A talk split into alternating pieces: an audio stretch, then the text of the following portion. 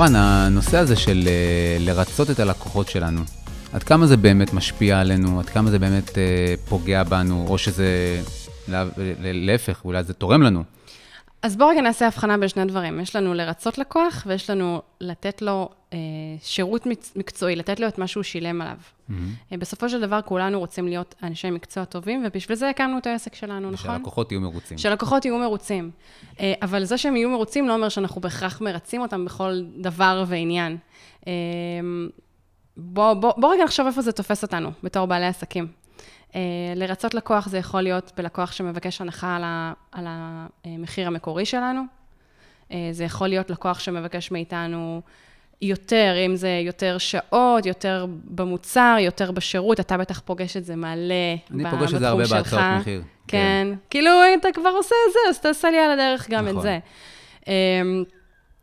שזה בעצם שירות שאנחנו לא מדייקים בו, כי אם אתה יודע שאתה טוב ב-1, 2, 3, 4, ושל זה אתה בונה את הצעת המחיר שלך, ויכול להיות שכדי לעשות את האקסטרה מייל הזה, יידרש ממך בעצם הרבה יותר עבודה. או בתחום שלי, בתחום של הייעוץ, אם זה נושא שאני לא מתמחה בו, אז אני צריכה גם ללכת עכשיו ללמוד אותו, ואני לא אתן את התוצאה שבסוף אני ארצה שהיא תהיה בסטנדרט מספיק גבוה, אז לא, אז אני לא ארצה את הלקוח, אני אגיד לו כנראה שאני לא אדם לזה. בואי ניקח את זה עוד קצת אחורה. שלחתי הצעת מחיר, הלקוח, הדבר הראשון שהוא אומר לי, יקר. זה מוכר לכולם. זה מוכר לכולם. זה מוכר לכולם. נכון. עכשיו השאלה, מה אני עושה? אם אני מיד ממהר להתגמש עם המחיר, והעיקר כדי שהוא יגיד לי את הכן, או שאני אמור לעשות חושבים, אולי להגיד משהו מסוים כדי שאני אוכל להישאר במחיר הזה, לאן אני לוקח את זה? להרבה מאוד מקומות, אבל קודם כל צריך להבין איך בנית את המחיר הזה. נכון? כן. זאת אומרת, יכול להיות שיש לך אסטרטגיה מסוימת שהיא לתת מחיר יקר כדי לסגור באמצע. אני לא יודעת מה כל עסק והשירות שלו. יכול להיות שזאת אופציה. אבל בוא רגע תחשוב אתה, אם אתה קיבלת הצעת מחיר, היית מבקש הנחה, ובאותה שנייה בעל העסק אומר לך, אוקיי, זה לא היה עושה לך... זה היה נותן לי את הדרייב ולבקש מאוד הנחה אפילו. לא, זה גם מין תחושה כזאת של רגע, אז למה... אז למה הייתי... ואם לא הייתי מבקש, אז מה? זה עולה לו אולי הרבה פחות. זאת אומרת, למה הוא הגיב כל כך מהר? הוא אפילו לא נתן לי איזושהי סיבה. כן. זאת אומרת, לא היה כאן... כן. למה להשאיר את המחיר? בדיוק. יש הרבה מאוד דרכים להתמודד עם לקוחות שמבקשים הנחה. אתה יודע, זה עולם תוכן שלם. אבל אני חושבת שהנקודה שאנחנו היינו רוצים להבהיר פה, זה שלא בכל מצב צריך למהר ולרצות את הצד השני. יש לקוחות שידרשו מאיתנו הרבה הרבה יותר אנרגיה, ולפעמים זו יכולה להיות איזושהי נורת אזהרה, לשים לב לקראת איזו מערכת יחסים אנחנו נכנסים פה. יש לקוחות שפשוט לא מעריכים אותנו כמו שצריך, ומראש לא מתכוונים לשלם לנו את הסכום שמתאים לנו, ואז מה קורה פה? אנחנו נרד במחיר, אבל נקבל לקוח שהוא לא הלקוח שלנו. כן. אז גם יצאנו הפסדיים פה, כי אנחנו נותנים את השירות או המוצר שלנו שעולה לנו במחיר גבוה יותר, אנחנו נותנים אותו במחיר שהוא לא מספיק משתלם לנו. וגם לקחנו פה לקוח פחות איכותי שלא מעריך אותנו. ברגע שמתחיל הפינג פונג הזה ביני לבין הלקוח, אני מבין שזה הולך למקום שהוא לאו דווקא לסגירה. כי זה מתחיל ממקום שאתה בא לקראת, מוריד אולי קצת במחיר, שולח, זה חוזר אליך, וככה מתחיל הפינג פונג הזה, ואתה מבין גם בתשובות של הלקוח שהוא לא מגובש ב-100% על מה הוא רוצה, ואפשר גם ללמוד גם באינטונציה שלו, בשיחה, כן. לאן זה הולך? זה לא בדיוק הולך לקראת סגירה. בסופו של דבר אני חושבת ש... וזה מתיש. זה מתיש, כן. כן. לא, זה גם משאיר איזשהו טעם מר על ההתחלה. נכון. אני חושבת שאנחנו כבעלי עסקים צריכים לדעת שאחד הדברים החשובים שאנחנו צריכים לעשות, זה למכור את עצמנו כמה שיותר מראש. לנסות לכוון כבר מראש כמה שיותר ללקוחות שהם בדיוק קהל היעד הרלוונטי שלנו. זה שמעריך אותנו, זה שצריך את השירותים שלנו, ולא משהו שהוא ליד קרוב מתפשר, וזה שמוכן לשלם לנו את הסכום שאנחנו רוצים, כי מכרנו לו טוב, כי הוא מאמין בזה שאנחנו נוכל לתת לו את מה שהוא צריך. חשוב להבין שגם לקוחות לא תמיד יודעים על ההתחלה, גם אני יכול להגיד לך בעולם שלי, שהם לא תמיד יודעים על ההתחלה מה התקציב שלהם לפרויקט. גם שוב, כל פרויקט זה לגופו, את יודעת, מחירים משתנים, סרט כזה, זה לא כמו סרט אחר, קליפים ו... אז אנחנו עובדים מאוד קשה כדי לדייק להם את ההצעה, שתתאים להם לכיס שלהם. אבל אצלך דווקא יש איזה עניין מעניין, שכן הייתי רוצה לשאול אותך. כן. אתה נותן מוצר פיזי, בוא נקרא לזה, שזה ממש נגיד סרט, אוקיי? כן. ואז יש את כל מה שנקרא סבבי תיקונים. נכון. ופה לדעתי זה ממש בור שחור בכל מה שקשור לרצות לקוח. איך אתה שומר על עצמך? אז אצלי למשל, בהצעת מחיר שאני מוציא, יש שם סעיף שכתוב שם ש-X סכום לשעת תיקון, או חצי ממנה. אוקיי? זאת אומרת, אני לא נותן מחיר... אתה מגדר את זה מראש. בוודאי, אני לא נותן מחיר מראש, מחיר מלא מראש. שאתה לא יודע להעריך בכלל. אני לא יודע לאן אני אכנס. אני חושבת שאחד הדברים באמת, כמו שאתה מעלה, שבאמת חשובים פה, זה לדעת לגדר מראש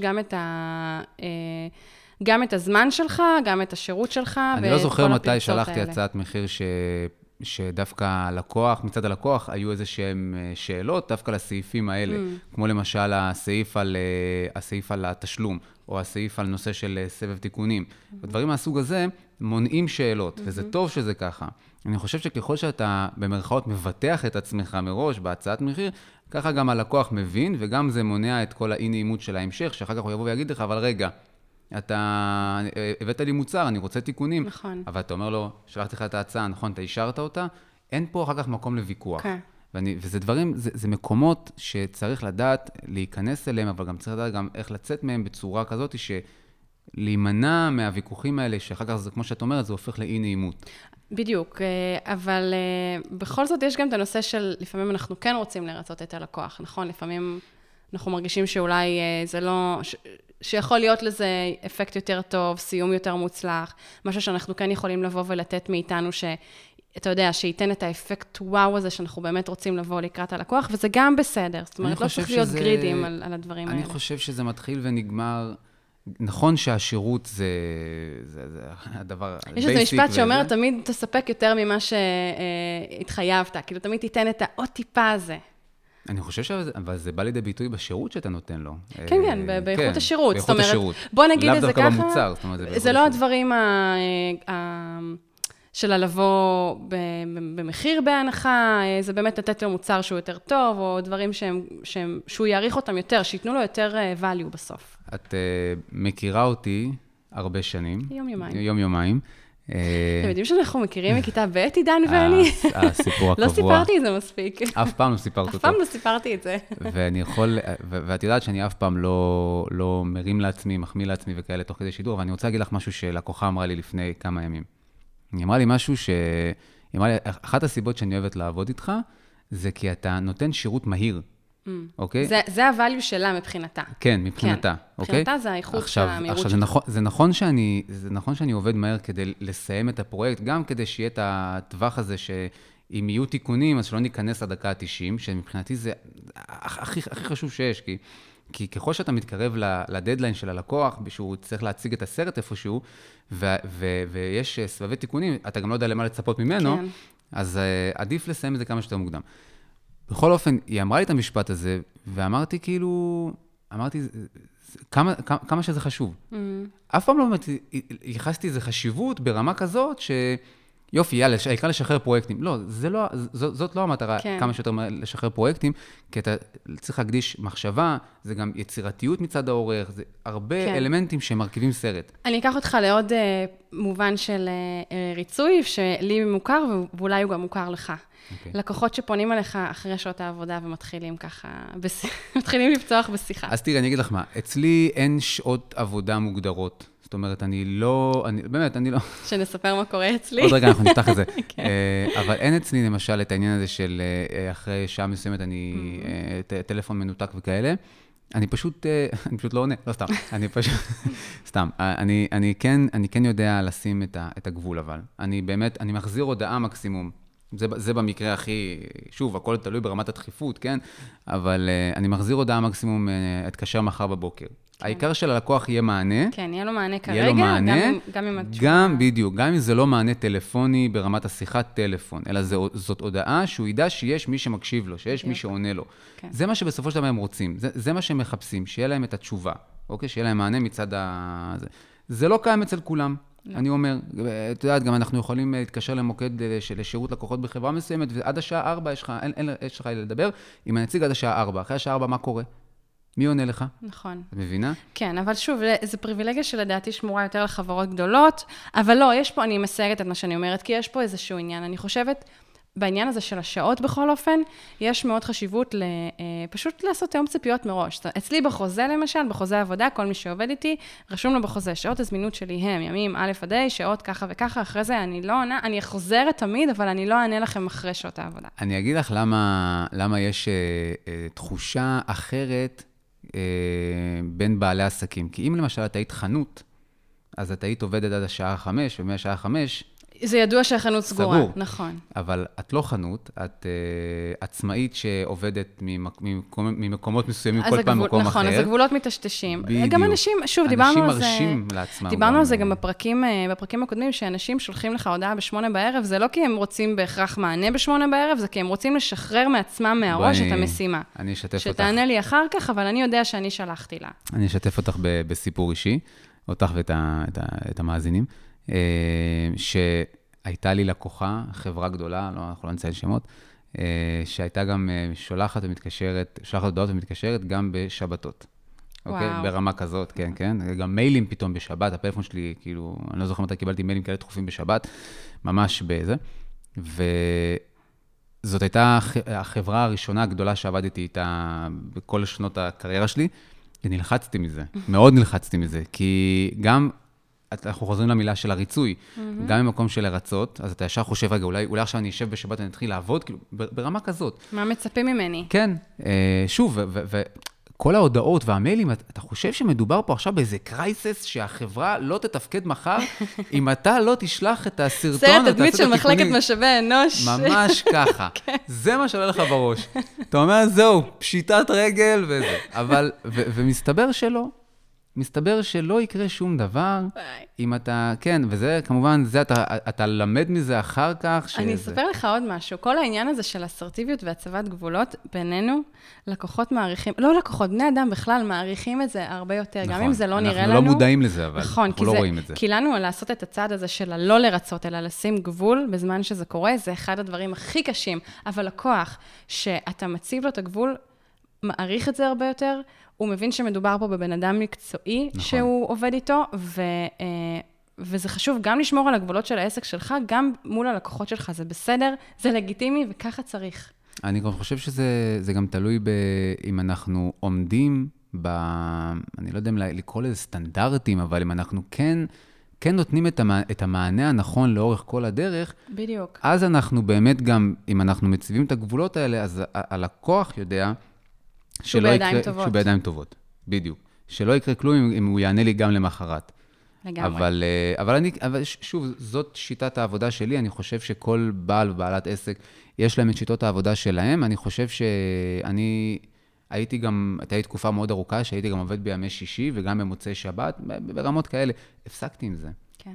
פשוט הפסקתי עם זה, כי דיברנו על זה גם בפרקים הקודמים, שאנחנו צריכים גם לשמור על עצמנו, אנחנו הרי זה העסק, כמו שאנחנו נוהגים לומר, אנחנו צריכים לשמור על עצמנו, אחרת אנחנו לא נוכל לתפקד. אנחנו צריכים לשמור על עצמנו, ולדעתי אנחנו גם צריכים לדעת שזה א' ב' בכלל בשיווק ובניהול עסק, למשוך עלינו את הלקוחות הטובים, האיכותיים, שמתאימים לנו, את אלה שהם ספציפיים לנו ולא כל אחד, שידעו להעריך אותנו, את המקצועיות שלנו ולשלם לנו בהתאם. אבל זאת נקודה שחשוב לדבר עליה, שאנחנו קודם כל צריכים לדעת להעריך את עצמנו, מבחינה כלכלית. זאת אומרת, אם אנחנו כותבים הצעת מחיר עם מחירים מסוימים, שאנחנו נדע שאנחנו לא נפגעים מזה בהמשך. כי יש, אם אנחנו לא נדע לתמחר את עצמנו גם בצורה נכונה, הלקוחות גם ישאלו שאלות, ואנחנו לא, אם אנחנו נגיע למצב שאין לנו תשובות, זה בכלל מביך. וזה קרה לי גם בתחילת הדרך. קרה לי בתחילת הדרך שהייתי שולח הצעות מחיר במחירים שהם לא תואמים, לא תואמים את שעות העבודה. בעצם היית הפסדי. בדיוק, ואת המעמד שאתה נותן, ואתה לומד את זה עם הזמן. אני חושבת שלתמחר את עצמנו זה אחד הדברים הכי חשובים, לעשות את זה כמו שצריך, במחשבה. וגם הקשים אגב. וקשים, נכון. אני מדברת על זה הרבה גם באתר שלי, בכלל, לתמחר, זו משימה קשה, אבל היא חשובה, היא א' ב' של העסק. כי אתה יושב עם עצמך ואתה שואל, כמה אני שווה בעצם? כמה שעת עבודה שלי שווה, כמה הפרויקט שלי שווה, ברמות כאלה. קשה לי עם כמה אני שווה, כי זה, המושג הזה קשה לי. הוא לא בהכרח נכון, אבל זה לא רק צריך לנבוע, שעת עבודה שלך היא הרבה יותר מהזמן שאתה משקיע בה. אוקיי? היא המקצועיות שלך, היא השם שלך, היא המותג שלך. וגם, הרבה בעלי עסקים, בדרך כלל, גם אם נגיד אנחנו הולכים על הסכום לשעה, הרבה בעלי עסקים לא תמיד לוקחים בחשבון את כל מה שהם חושבים. כן. שנכלל בזמן הזה לשעה, וחשוב באמת להתייחס לזה כמו שצריך, ואפילו לקחת איזו ריזיקה קטנה כדי לוודא שלא הפסדים, במיוחד במקרים האלה שיש שירותים שאתה כן רוצה לתת טיפה יותר ללקוח. אז כן, התמחור הוא קריטי, צריך לדעת לתמחר את עצמך כמו שצריך. אם אתה יודע שאתה נוטה, מאיזושהי סיבה, נוטה כן לתת הנחות, נוטה כן טיפה לבוא לקראת במחיר, אז לעשות את זה בצורה חכמה, לבנות את זה בצורה שלא פוגעת בך. אחד הדברים שמאוד מקובלים שאני בדרך כלל ממליצה, הוא לא להוריד את המחיר, אלא הוא לתת משהו אחר שלך עולה פחות. אוקיי? ואז אתה כאילו נותן ללקוח חבילה קצת יותר גדולה, אבל בעצם נשאר במחיר. אז זה משהו שאני בדרך כלל ממליצה לעשות אותו. ואגב, אני מחזירה פה את המאזינים לפרק אחר שלנו, שלפעמים גם צריך לדעת לפטר לקוחות. כן. היה לנו פרק על זה, איך לפטר לקוח ולמה פרק, לעשות את זה. נכון. גם פרק מצוין לדעתי, נכון. בעונת האקספרסים, אני זוכרת, ככה, נכון? כן. שיש אותה בספוטיפיי. וגם, כן, לפעמים לקוחות דורשים ודורשים ודורשים. אנחנו אומרים, די, אני לא יכול יותר לתת ללקוח הזה את מה שהוא רוצה, הוא רק גובה ממני יותר מדי אנרגיה, ואני לא יכול לתת אותה.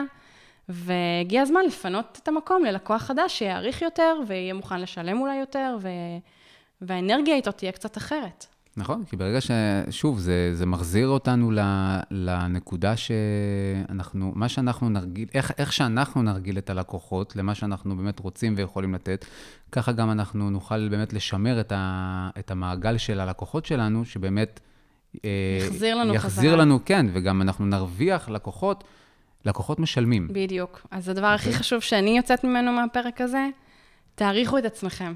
תעריכו את הזמן שלכם, ממש. את השירות שאתם נותנים. הוא שווה המון, לא רק בכסף, הוא שווה המון למי שעומד מנגד וצריך אותו. לרצות זה בסדר עד גבול מסוים, במקומות מסוימים שאתם יודעים מראש שזה בסדר, וזה בסדר גם להיות אסרטיבי ולהגיד לא. מורן, תודה רבה. בכיף. למדנו והחכמנו. תודה רבה. ואנחנו, כמו בכל פרק, ניפגש ונשתמע בפרק הבא. יס. ביי ביי.